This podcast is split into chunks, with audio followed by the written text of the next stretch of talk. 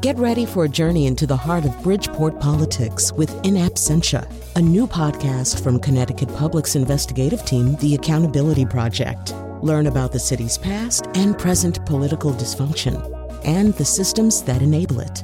Tune in wherever you get your podcasts. Funding provided by Francisco L. Borges and the Melville Charitable Trust.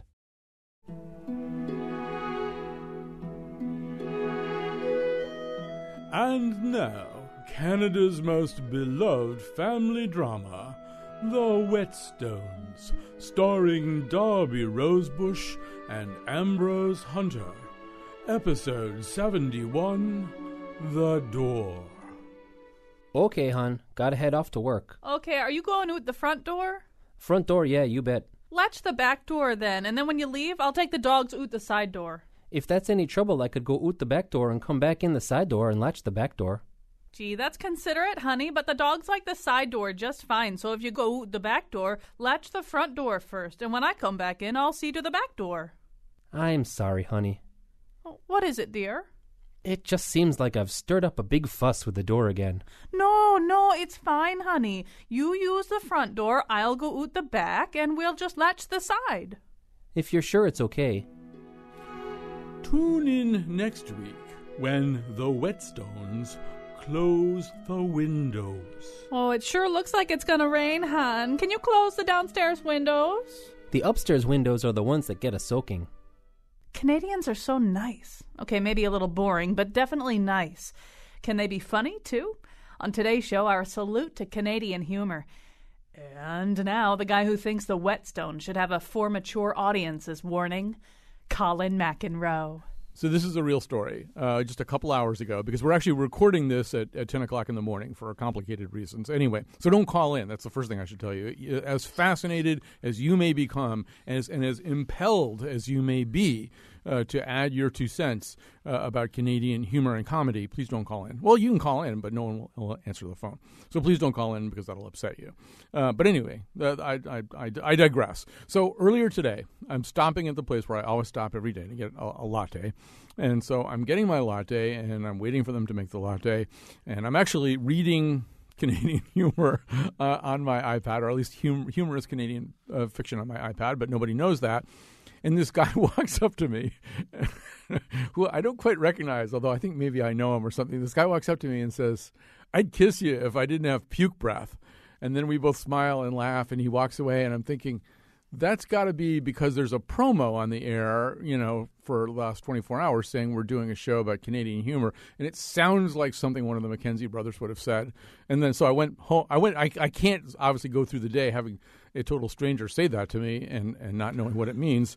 So I immediately came here and Googled that, and indeed, it is uh, some of the deathless uh, prose from uh, from Strange Brew, the, uh, the Mackenzie brothers. So eh, I'm just saying, everybody has their own little take. That's what that guy's take on Canadian uh, humor and comedy is. Uh, the the take that we're going to have is a broader one. It's going to encompass comic or humorous fiction, but it's also we are going to take a, a hard look at the Canadian invasion, which happened much more quietly than the British invasion, but the Canadian invasion, which really did kind of overwhelm American comedy. I think it's fair to say when you really sort of add up uh, all of the Canadian presences now in, in American comic life. Uh, I, I think they, they they wield a bigger axe uh, or shovel in the case of one of Trevor Cole's characters than uh, than than does uh, American comedy itself. Homegrown comedy. Forget about homegrown com- comedy. We're all Canadian now. But before I introduce the guest, I feel like we're not. Feel like I'm not in a Canadian enough mood. I feel like there's there's a Canadian vibe that needs to get going here. So, uh, Wolfie, could you play that clip for me? Hey, I'm uh, I'm not a lumberjack or a fur trader, and I, I don't live in an igloo or eat blubber or own a dog sled, and I don't know Jimmy, Sally, or Susie from Canada, although I'm certain they're really, really nice. Uh, I have a prime minister, not a president. I speak English and French, not American, and I pronounce it about, not a boot. I can proudly sew my country's flag on my backpack. I believe in peacekeeping, not policing. Diversity, not assimilation. And that the beaver is a truly proud and noble animal. A toque is a hat. A Chesterfield is a coat, And it is pronounced Z, not Z-Z. Canada is the second largest landmass, the first nation of hockey, and the best part of my name is Joe, and I am Canadian. Thank you. Okay, now I'm in a Canadian mood. Uh, so joining us now, speaking of guys named Joe, it's uh, Joe Kertes is with us. Uh, he's uh, a novelist, uh, uh, author of many books, including Gratitude, which won a national Canadian, Canadian National Jewish Book Award and the U.S. National Book Award. The Canadian one's the important one for fiction. His first novel, Winter Tulips, won the Stephen Leacock Award for humor in 1989, and that's a big part of why we're about to have this conversation, which I will now I will explain to you in about two seconds what's going on here. Trevor Cole is the author uh, of the books uh, Norman Bray and the Performance of His Life, Fearsome Particles, and Relevantly Practical Jean, which won the uh, aforementioned Leacock Medal in 2011. Fred Addis is the curator of the Leacock Museum and the producer of the annual Leacock Summer Festival. And I realize half, you know, three quarters of the audience is going, "Who? What? Peacock? What is that?" Uh, so we we better explain this uh, right away. So uh, let me let me. I'm going to let them. I swear I'll let them talk in a second or two. But um, the Twain House, they do all kinds of things, the Mark Twain House uh, here in Hartford. And usually, if it's something, you know, that they think might interest the show, they call us up or, you know, they'll email us and say, but I actually noticed this. I said, wait a minute, you're doing a whole thing on Canadian humor and you haven't contacted me? You're, you're not contemplating doing a whole show with me? Because, in fact, um, these two medal winners, plus a third uh, medal winner, Dan Needles, uh, will uh, be at the Mark Twain House and Museum on Thursday of this week at 7 p.m. for a free talk and reading. That's assuming that Trevor Cole recovers from his lake-related. Uh, what you fell into a lake? That's like a can, such a Canadian Lake thing. Ontario. Yes, middle of Lake Ontario. That's such a Canadian thing to have happen to you. it, felt, it felt like it at the time. Yeah. So, anyways, he's, he's, struggling a little bit with his voice today. It'll, he'll be fine by Thursday, though. Um, and, and, just in a little, little bit, you're going to meet uh, Andrew Clark. He's the author of Stand and Deliver Inside Canadian comedy. Uh, we'll talk about that Canadian invasion. But let's meet these guys first and find out a little bit about. Well, let's figure find out about this name I keep saying, Leacock, uh, Stephen Leacock. Fred Addis, uh, uh, give us uh, the thumbnail description of Stephen Leacock. He should be a household name in uh, the United States, but somehow he is not. Yeah, perhaps uh, the the best known Canadian uh, prior to World War One, uh, a very extensive publishing record uh, over 65 uh, books and hundreds of newspaper and magazine articles, um, much of it uh, published in the United States. Uh, uh, I, I, guess, in, in fairness, uh, he's often called Canada's Mark Twain, but really, um, born in England, but grew up on a small farm in in in, in Ontario, and literally used the world as his stepping stone to to, of all things, he was an academic. Um, he, he taught uh, political science and economics, so perhaps that's the root of all of his humor. But um, uh, he, uh, 1869, uh, died in 1944. Uh, the Leacock Medal has been awarded continuously since 1947 for the best book of Canadian humor published uh, in that year. And so it's a tremendous legacy. But like the um, Mark Twain House and Museum, we, we do lots of things with contemporary writers, and uh, therefore people such as the gentleman uh, around me here this morning uh, often cross our paths and and our lives are richer for it.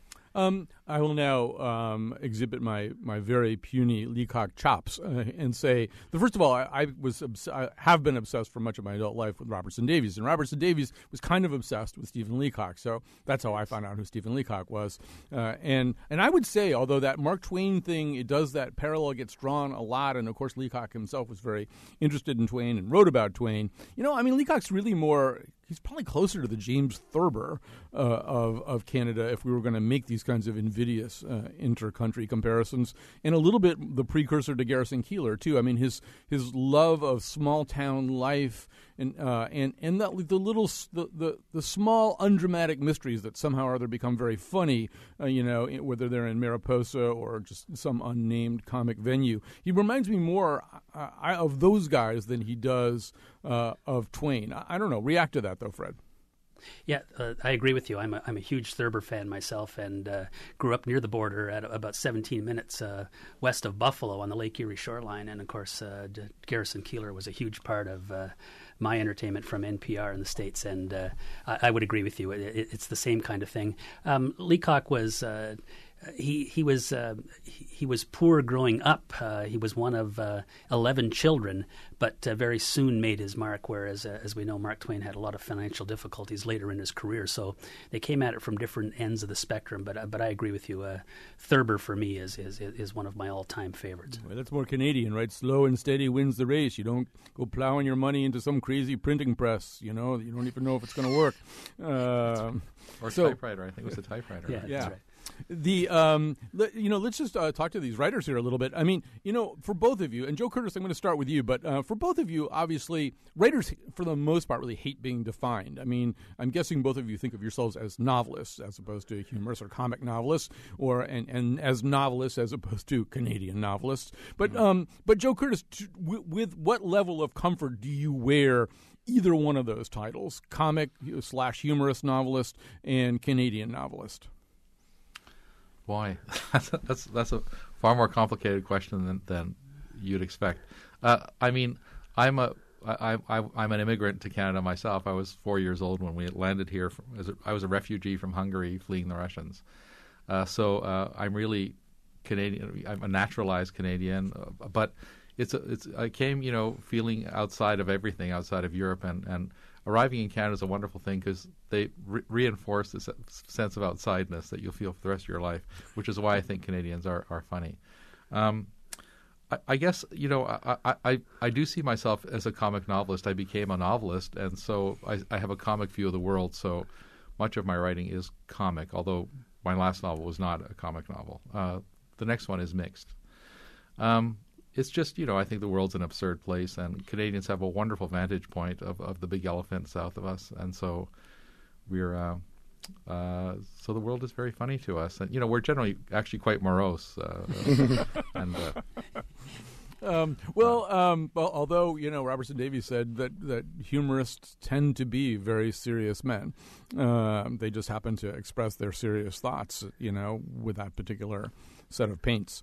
Um, well, you know, I mean, I want to just pause over that. I mean, one of the things that people, I think, when people think about Canada, if they're thinking very in very crude and broad ways about Canada, which is how people in the United States think about many things, um, they they they think of you know some fusion of the Mackenzie brothers and Dudley Do Right or something. Uh, and, and and one of the things that gets lost is that that Canada is a nation of immigrants, uh, really to a, a comparable extent, I think, um, to, to the United States, and that the the stories and the literature of Canada is is a uh, uh, quite a mix and a mix of immigrant uh, literature and.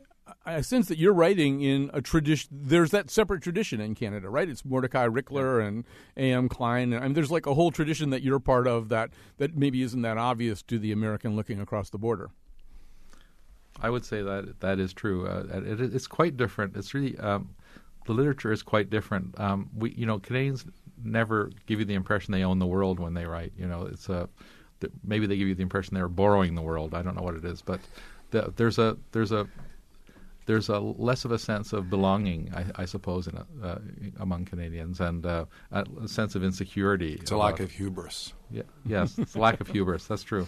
And also, don't forget, we, you know, uh, Canadians didn't rip ourselves from our mother's womb, uh, Holy Britain. We, uh, we, uh, you know, the United Empire loyalists from the U.S. fled north, and uh, and we never uh, rebelled against uh, Mother Britain. We still have a queen, you know, and uh, so uh, we're we evolved away from Britain. We did not uh, tear ourselves away as you did. And we we never uh, we never assert ourselves uh, to the same extent because we you know we don't have the same the sense of certainty and whatever.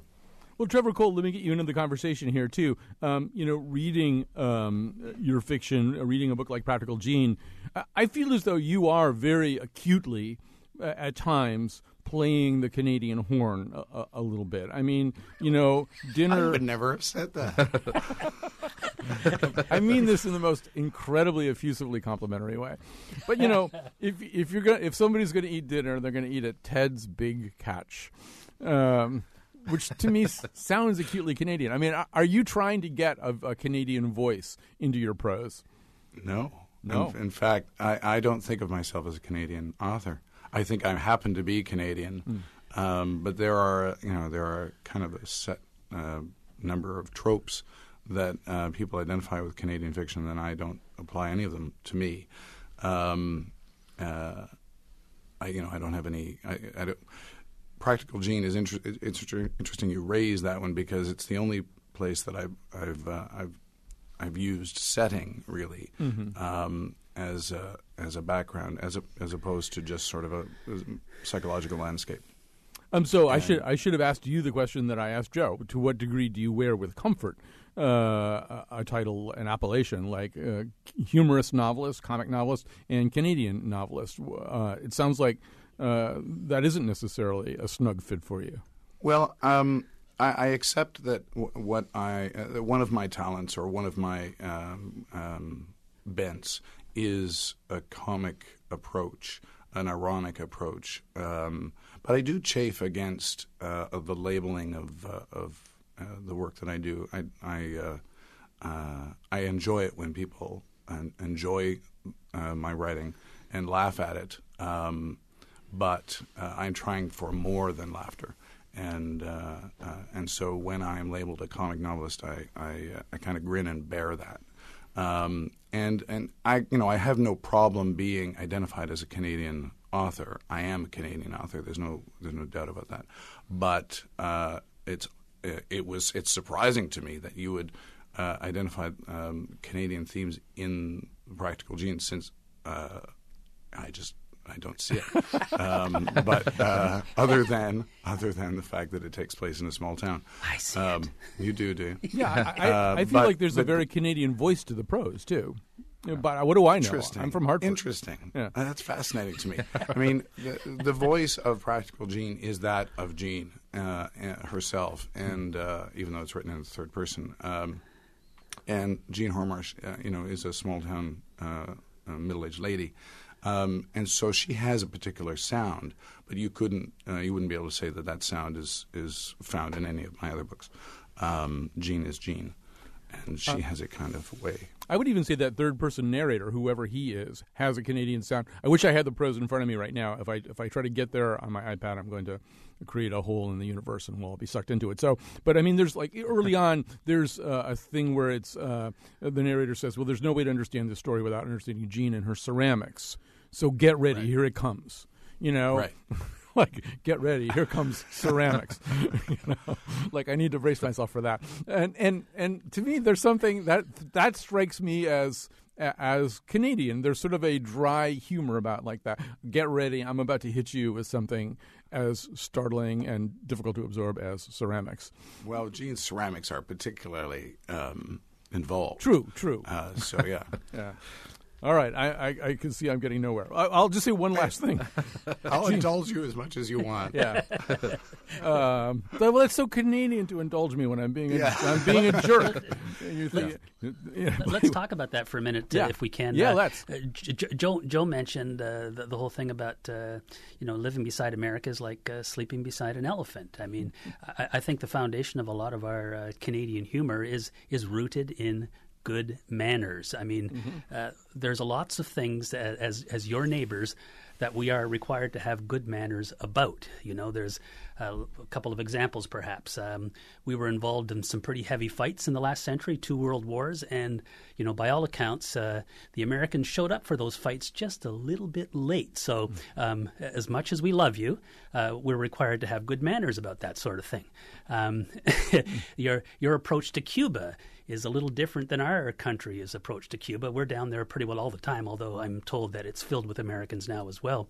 But uh, you know, when you talk about uh, nationalizing American industry in Cuba, I mean, a lot of that happened to a lot of the founding fathers of Canada who came north after the American Revolution because they were kicked out of your country. So that's another reason why we have to have good manners in relationship to our neighbors down the south. So, as much as we love them, I think there's a little bit of a not a paranoia, but we, we have to be careful, and so it's easiest to, to try to to uh, couch that in humor, and I think that's a, a foundation for a lot of how um, what you always hear about Canadians being uh, overly apologetic and and saying sorry when sorry is not asked for or even required, and I think the some of that comes from uh, the our elephant next door. We just it's we know our place. You know? we we make no assumptions, and um, uh, you know the Americans uh, uh, have a lot of money and they're louder than us, and so we just let them have the stage, and we are happy to stand in uh, the shadows and smile and you know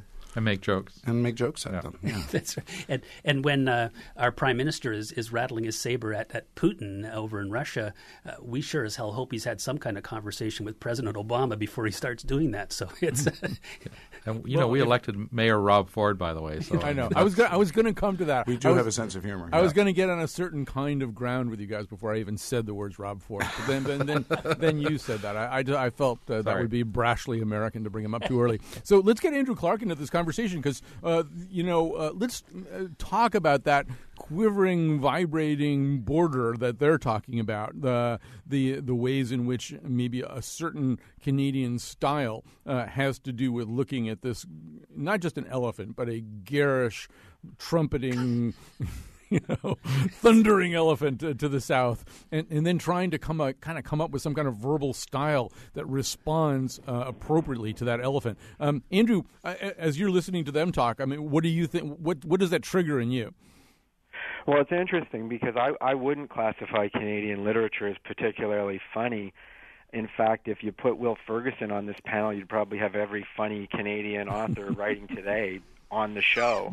Uh, Canadian literature is generally not that funny, whereas stand-up Canadian performance comedy is the thing that's really, uh, if you want to talk about stuff penetrating the American uh, culture and psyche, it's been uh, sketch comedians like uh, the uh, great SCTV or the Kids in the Hall in the '90s, uh, Wayne and Shuster, who were on the Ed Sullivan Ed Sullivan Ed Sullivan show more than any other you know comedy uh, troupe or performer, or or a guy like uh, Lorne Michaels, who you know creates Saturday Night Live and changes comedy not only in North America but everywhere for good.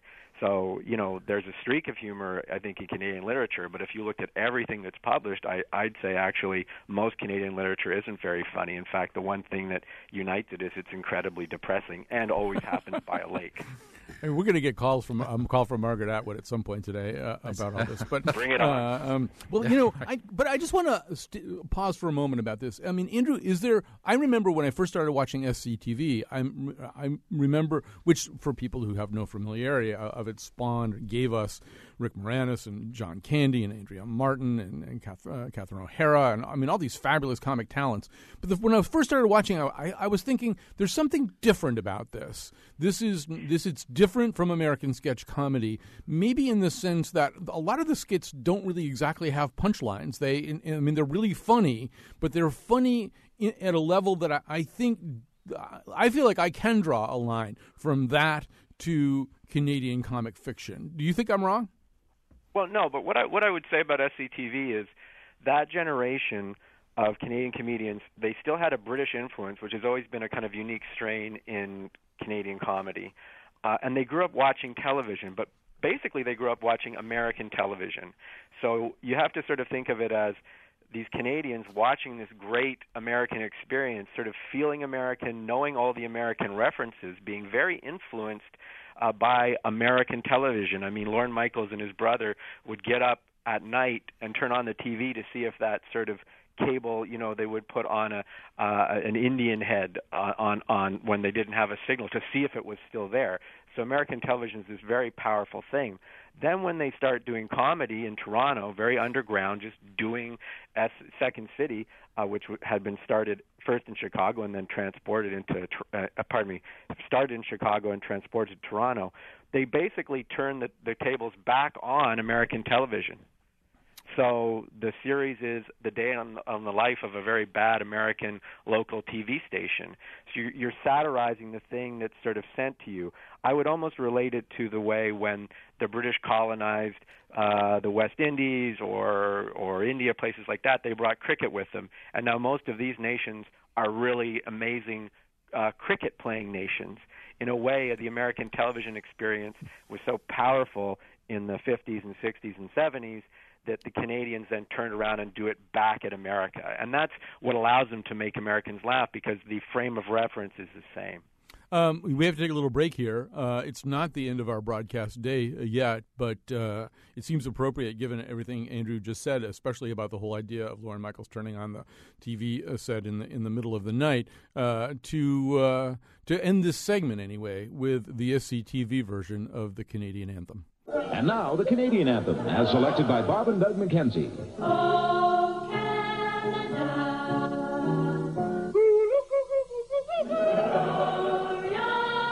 Beneath it snowing there. Yeah, you got a real good snowmobile.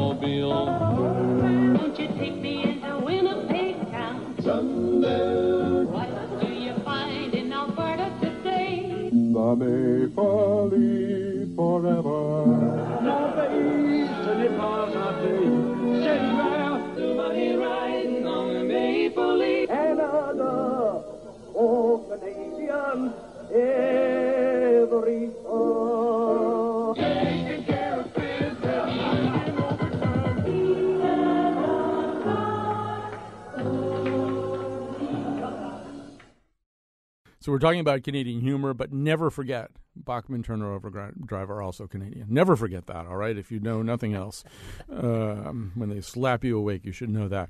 Uh, Joe Kertes is here with us. Uh, his books include Winter Tulips, for which he won the Stephen Leacock Award uh, for humor uh, and gratitude. Trevor Cole is here with us. He won the Leacock Medal in 2011 uh, for Practical Jean. Uh, his other books, Norman Bray and the Performance of His Life, Fearsome Particles. Fred Addis is the curator of the Leacock Museum and producer of the annual Leacock Summer Festival. Andrew Clark is the author of Stand and Deliver Inside Canadian Comedy. And he's also the director uh, of the Humber School of Comedy at Humber College in Toronto.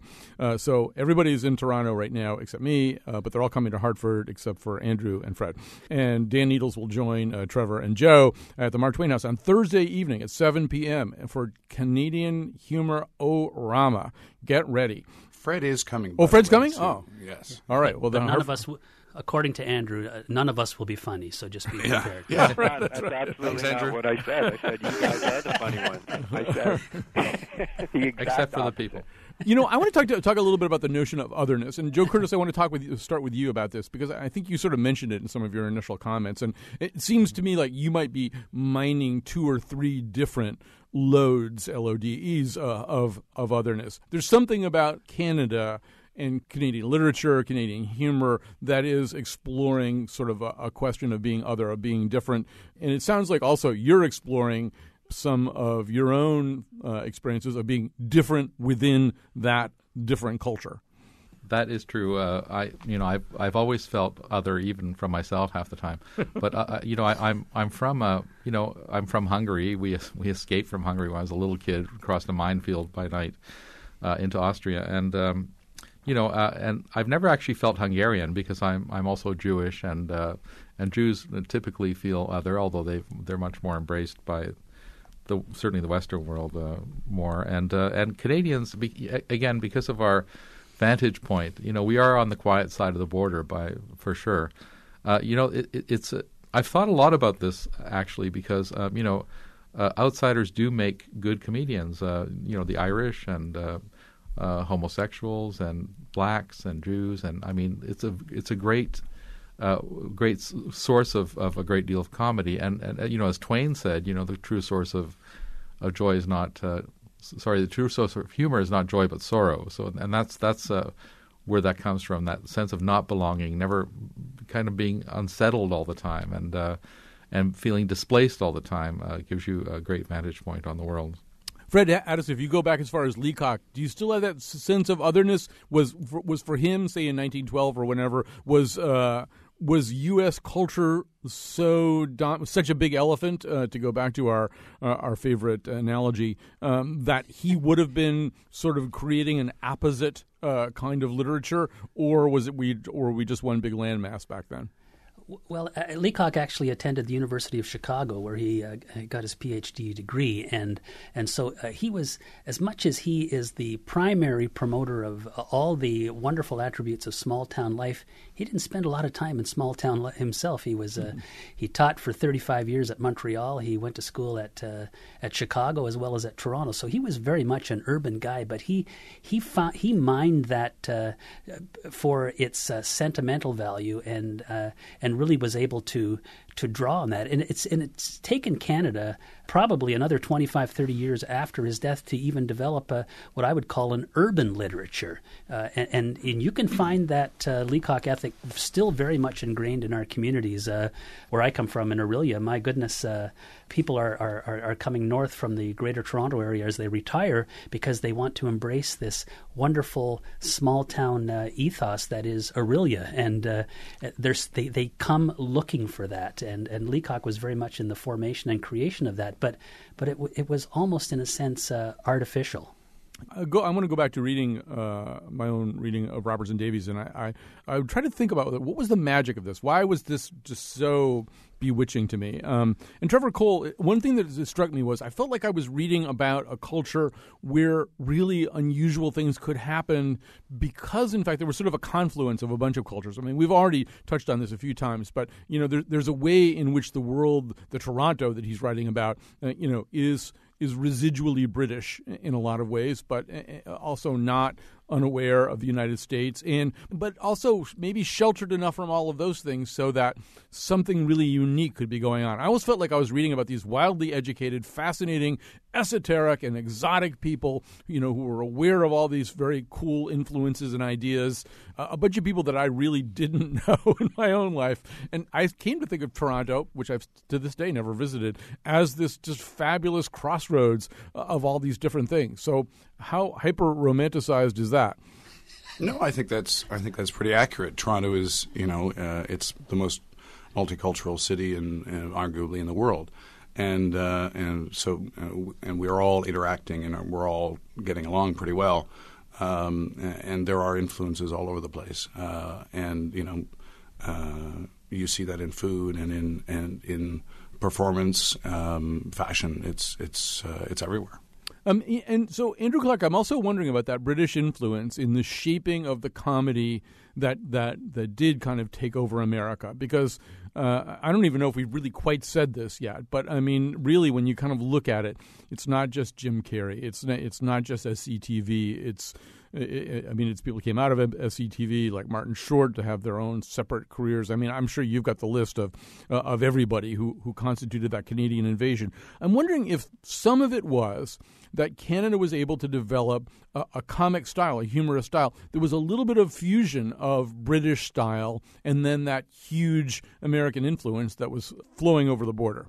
Yeah, I mean, I think if you went, you can go back, say, to vaudeville, and uh, during the First World War, uh, the Canadian soldiers, uh, like many in the British Army, put on concert parties. So the soldiers entertaining uh, other soldiers, doing drag and comedy and music.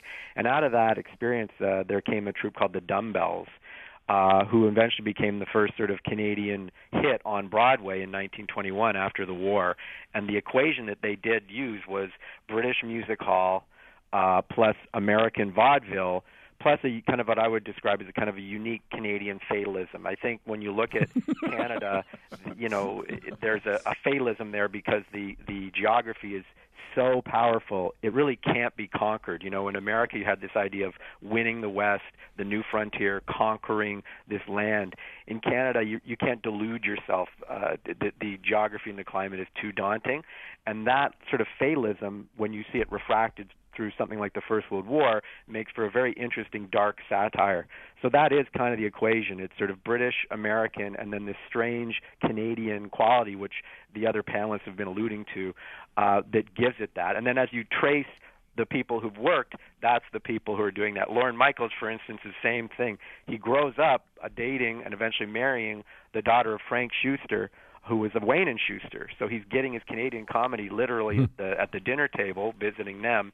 He spends time in England watching the Pythons, and he adores American shows like uh, Sid Caesar, for instance. And then so when he goes to create this sort of late night show, it's this amalgam. So I think that's the thing running through. You can see it with the great Mike Myers.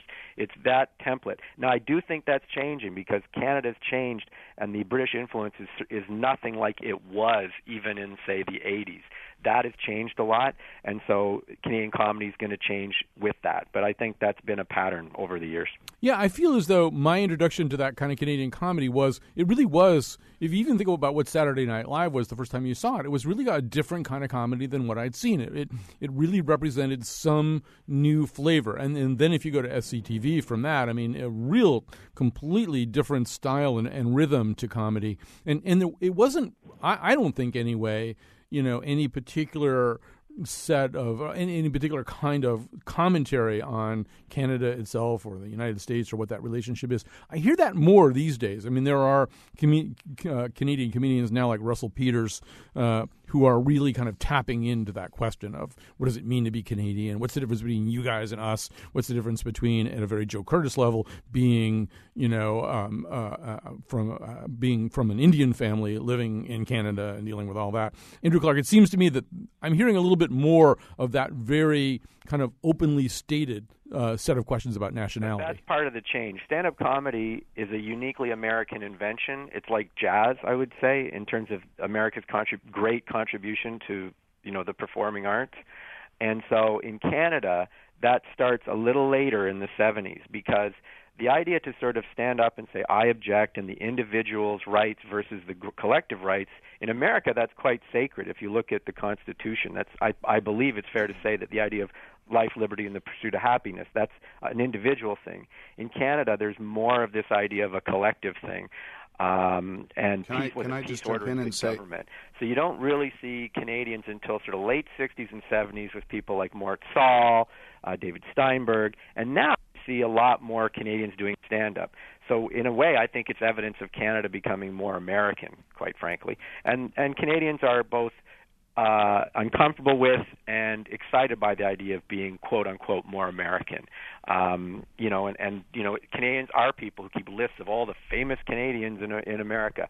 You know, and it's not really the other way around. But I think now with someone like Nathan Fielder, who who is a Humber uh, Comedy School graduate, who has his own show Nathan for You, and is doing very sort of brash sort of comedy pranks that are smart, but they're not cruel maybe that's somewhat of an of a Canadian thing. But again, you know, everybody goes to either New York or Los Angeles. Not everybody, but those in comedy, that's eventually where they want to be, whether they're from Australia or Canada or what have you, because that's where you get that's the big sandbox as opposed to the small sandbox. Trevor Cole, I think you had something there.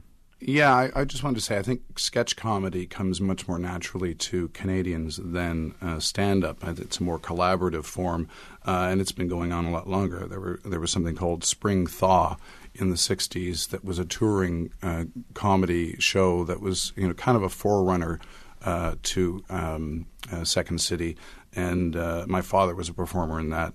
And I think there's a reason why um, things like SCTV uh, have been so successful, why Lorne Michaels has been so successful. There's a real sketch comedy um, foundation in Canadian performing.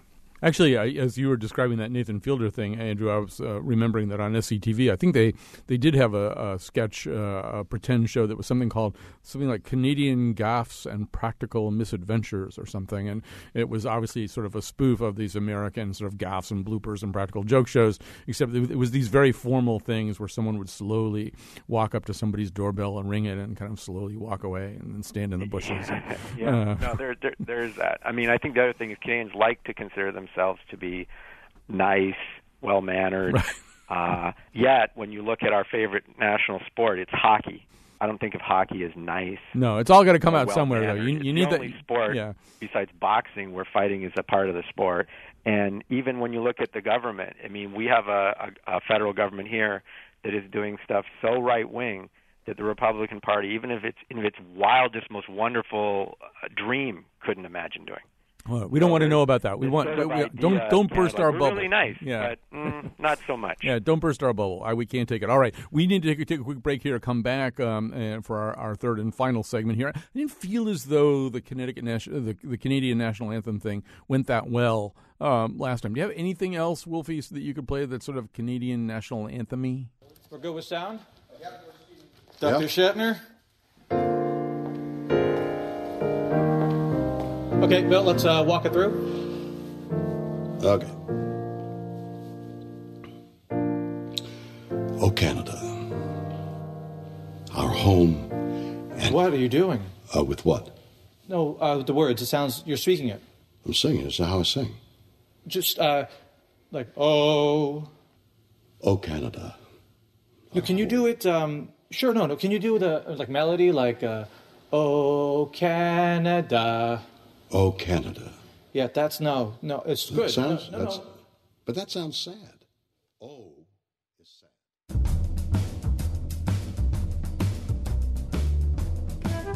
Why are we being so nice to these Canadians? I mean, Justin Bieber and Nickelback? Come on. What have they ever given us that really matters? Oh, you going to Tim Hortons? Yeah? Pick me up a double double and a sour cream plain, eh?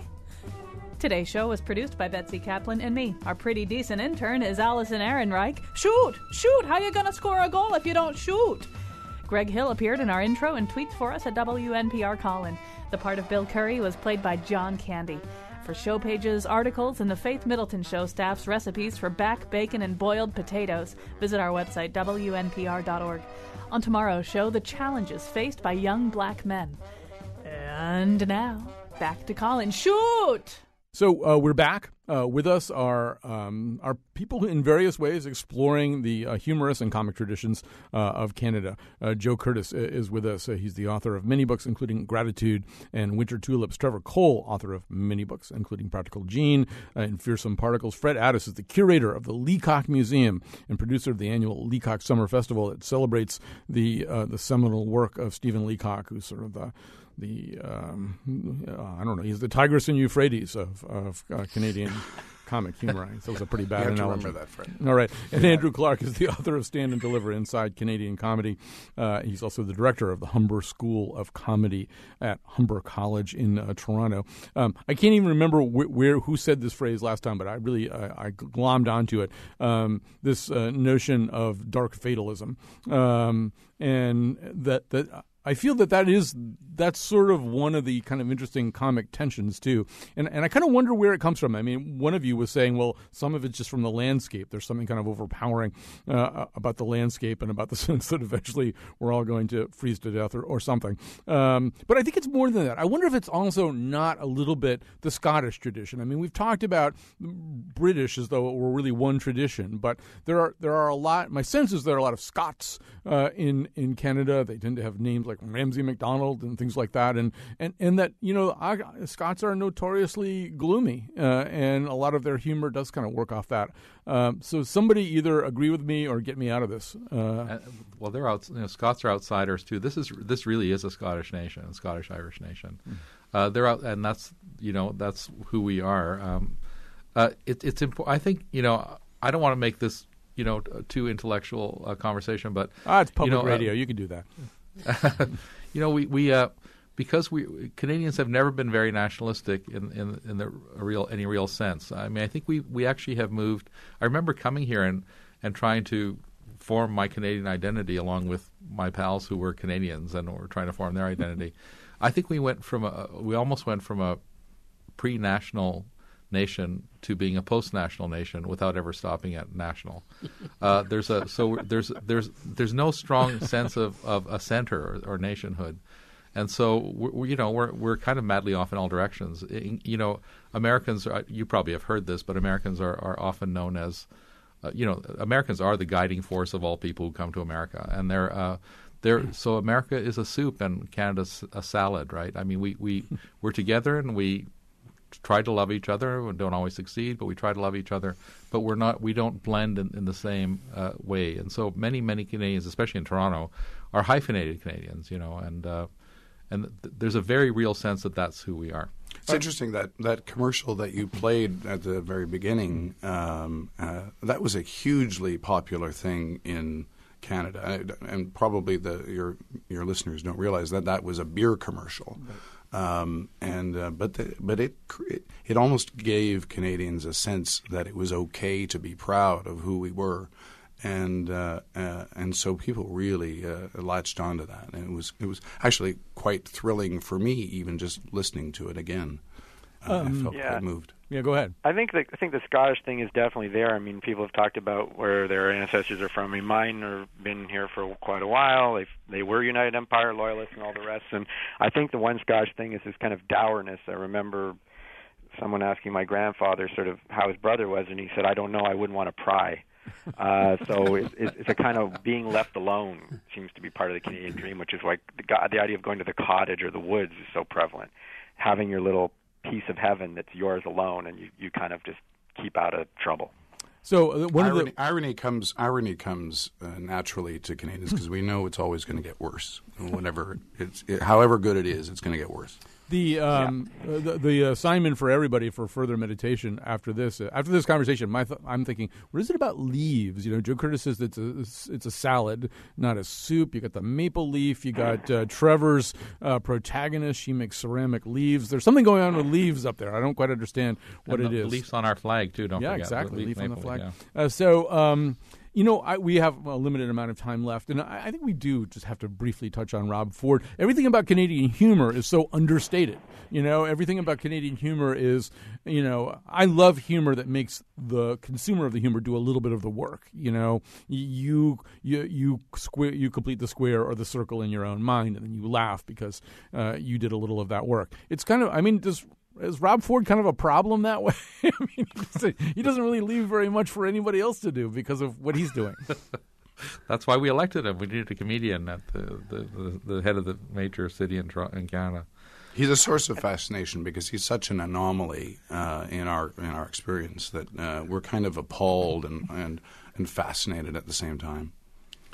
He, by the way, He- still he has me of uh, the Trailer Park Boys. I don't know if you guys Yeah. get that down there, but it's this his idea favorite show. of someone who's completely living out their id, and I think we're all jealous or envious.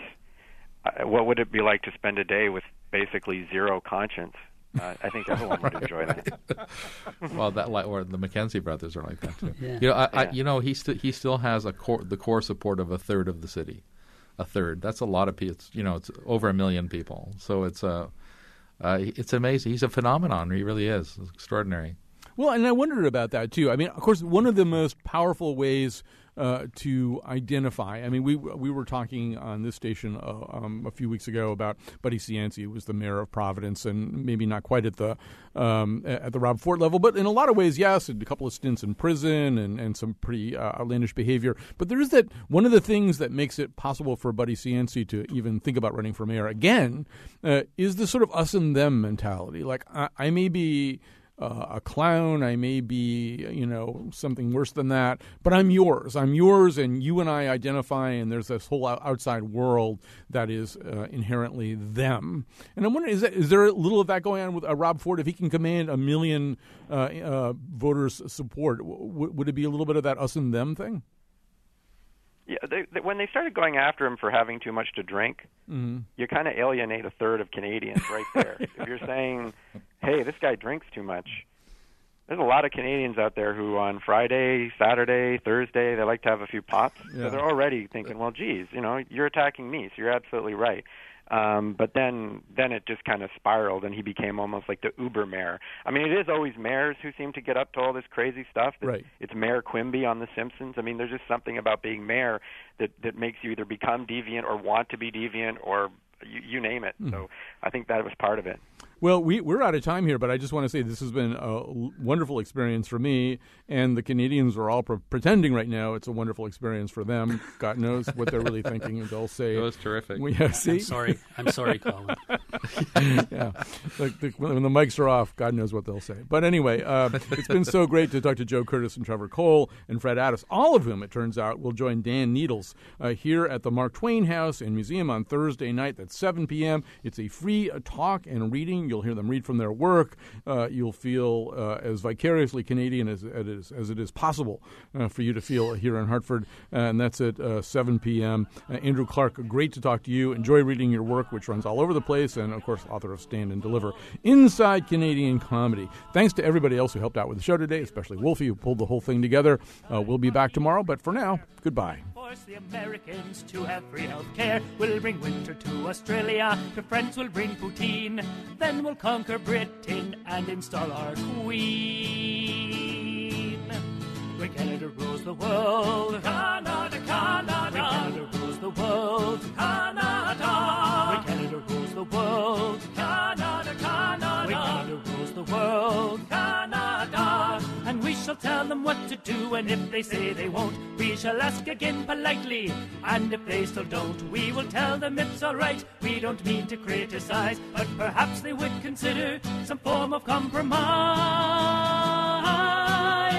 When Canada rules the world, Canada, Canada, Canada rules the world,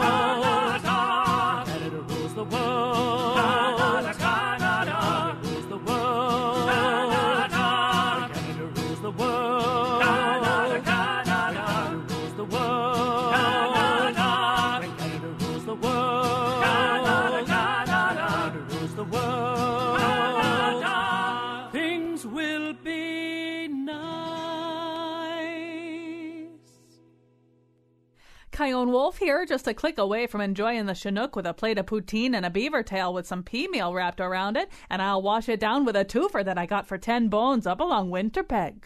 You got all that, eh?